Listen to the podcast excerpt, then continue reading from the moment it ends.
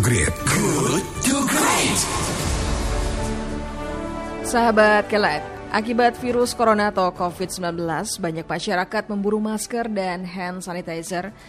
Ketersediaan akan masker dan hand sanitizer di beberapa daerah menjadi langka di pasaran, hingga harganya melambung tinggi. Dilansir dari media online, menurut Pusat Pengendalian dan Pencegahan Penyakit atau CDC, hand sanitizer dengan kandungan alkohol 60 sampai 95 persen lebih ampuh menghalau virus dibanding yang kadar alkoholnya sedikit atau tanpa alkohol. Namun yang lebih utama adalah mencuci tangan menggunakan sabun antiseptik dengan air yang mengalir. Nah, di Kota Malang ada sekolah jurusan farmasi yakni SMK Prajna Paramita berinisiatif membuat hand sanitizer dari lidah buaya yang diberi nama COVID antiseptik. Nah, sejak diproduksi pada Selasa 3 Maret 2020 kemarin, sebanyak 50 botol langsung habis ludes terjual. Karena banyaknya permintaan, siswa jurusan farmasi SMK Prajna Paramita ini pun kembali memproduksi sebanyak 500 botol sehari dan itu pun ludes lagi terjual. Nah, sahabat kelet, kita simak obrolan kami dengan Ibu Deniar Wulandari, Kepala Jurusan Farmasi SMK Prajna Paramita Malang.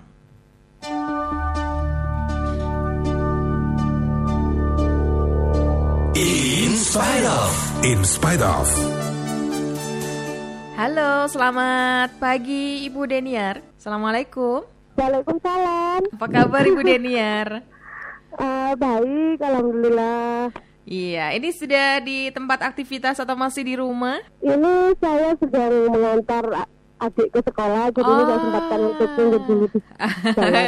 Baik, kita ngobrol dulu sebentar ya Ibu Daniar. Ibu Daniar, Ya, ini imbas dari virus corona yang positif masuk ke Indonesia. Sebagian masyarakat kita ini panik ya. Nah, salah satu dampak masker dan cairan pembersih tangan eh, langka di pasaran. Namun di tengah situasi ini, kabarnya nih siswa-siswa di SMK Prajna Paramita Kota Malang berhasil berkreasi dan membuat masker dan juga eh, hand sanitizer yang diberi nama COVID antiseptik ya. Nah ini bagaimana Ya. cerita awalnya Bu? Diceritakan dong sama kita. Oke, sebenarnya produk kami itu hanya hand sanitizer mbak, kita nggak buat masker. Ah, Nah, eh, awalnya itu Mhm. berawal dari anak-anak kami yang magang di beberapa apotek di Kota Malang. Mhm. Eh, mereka mengeluhkan bahwa sekarang stok hand sanitizer sudah tidak ada di Kota Malang.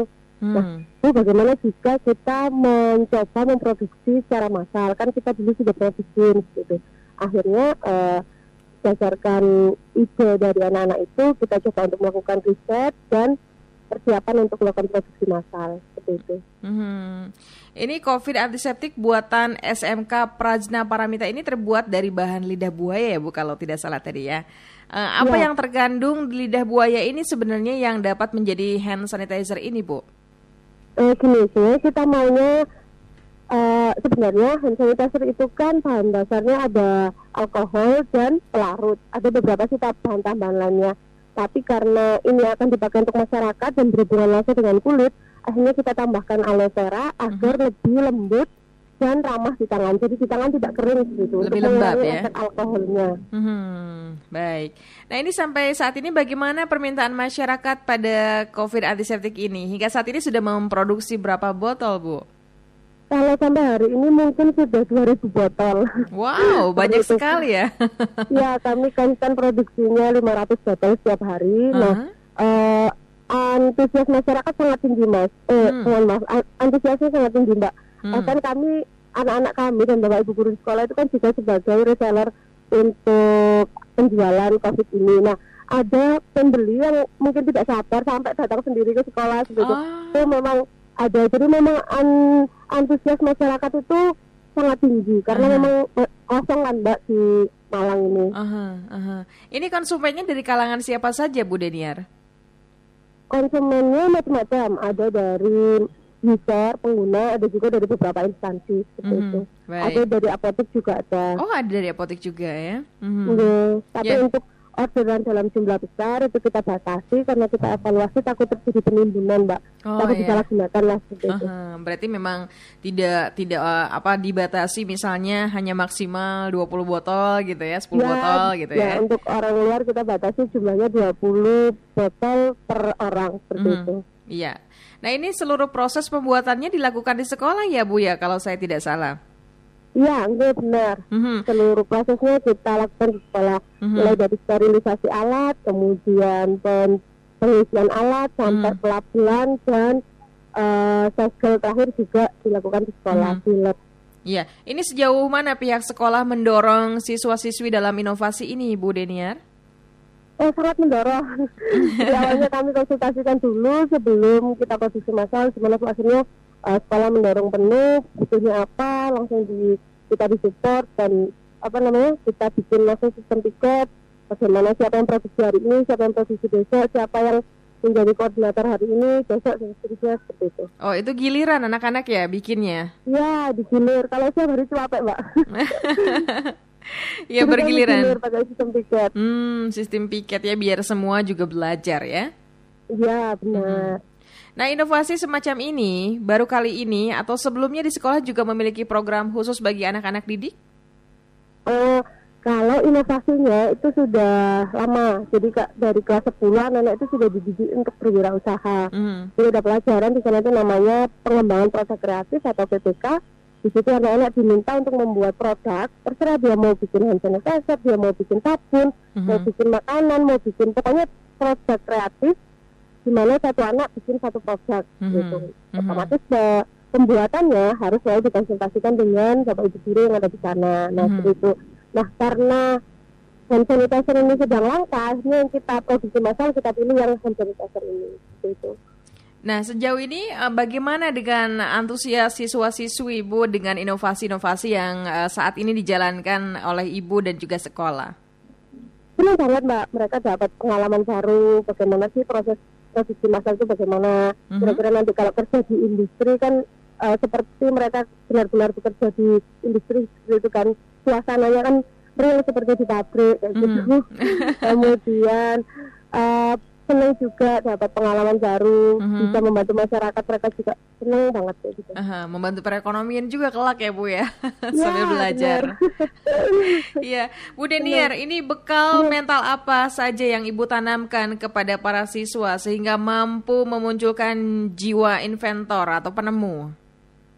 Eh, pokoknya kalau menjadi sekolah kesehatan itu prioritas utama itu harus berba- bermanfaat bagi masyarakat, gitu. Mhm. harus berguna bagi masyarakat. Bukan profit yang kita kejar, bukan eh, apa namanya ketenaran yang kita kejar, tapi yang prioritas utama kita adalah membantu masyarakat, gitu. Mhm. Hanya itu yang saya tanaman, saya tanamkan ke anak-anak.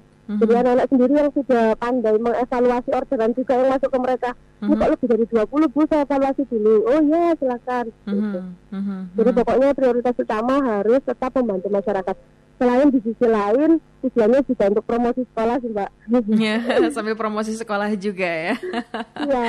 Iya, Ibu ini yang terlibat siswa-siswi kelas 1 2 3 atau memang hanya beberapa misalnya hanya kelas khusus kelas 2 saja atau kelas 3 saja? Ini yang terlibat kebetulan minggu kemarin itu masih kita melibatkan siswa kelas 12. Hmm. Nah untuk minggu ini kita fokuskan ke kelas 10 karena minggu depan kelas 12 kan sudah ujian nasional. Oh ya. Untuk anak-anak yang kelas 11 sekarang posisinya sedang PKL di industri seperti itu. Hmm, berarti di digilir ya Ya, setiap dari harinya. siswa kelas 10. Ya. Oke, nah ini pendapatannya kalau dari hasil eh, COVID antiseptik ini pendapatannya apakah masuk ke sekolah? Apakah sebagian mungkin dibagi ke uang sakunya anak-anak atau gimana ini Bu? Kalau pendapatannya itu sekolah tidak mengambil untung, jadi hasil penjualan itu nanti akan dikurangi oleh biaya produksi, biaya operasional, dan terakhir untungnya akan dibagikan kepada seluruh siswa yang terlibat produksi pada hari itu. Hmm, luar biasa sekali. Berarti ini memang eh, selain menstimulus anak-anak untuk belajar juga eh, apa ya ada feedback untuk mereka ya berupa profit ya Bu ya. Ya, ya, Iya. seperti itu. Baik, Bu Deniar, yang terakhir ini harapan dan mimpi Anda ke depannya dengan pencapaian ini, Bu. Eh, tetap membantu masyarakat, semoga jurusan farmasi dan SMK Pratya Paramita bisa membantu masyarakat Amin. dan berkembang lebih baik lagi seperti itu. Baik, Ibu Denier, terima kasih Ya. untuk obrolan di pagi hari ini. Mudah-mudahan eh, obrolan kita menambah inspirasi baru untuk pendengar Kenlight ya.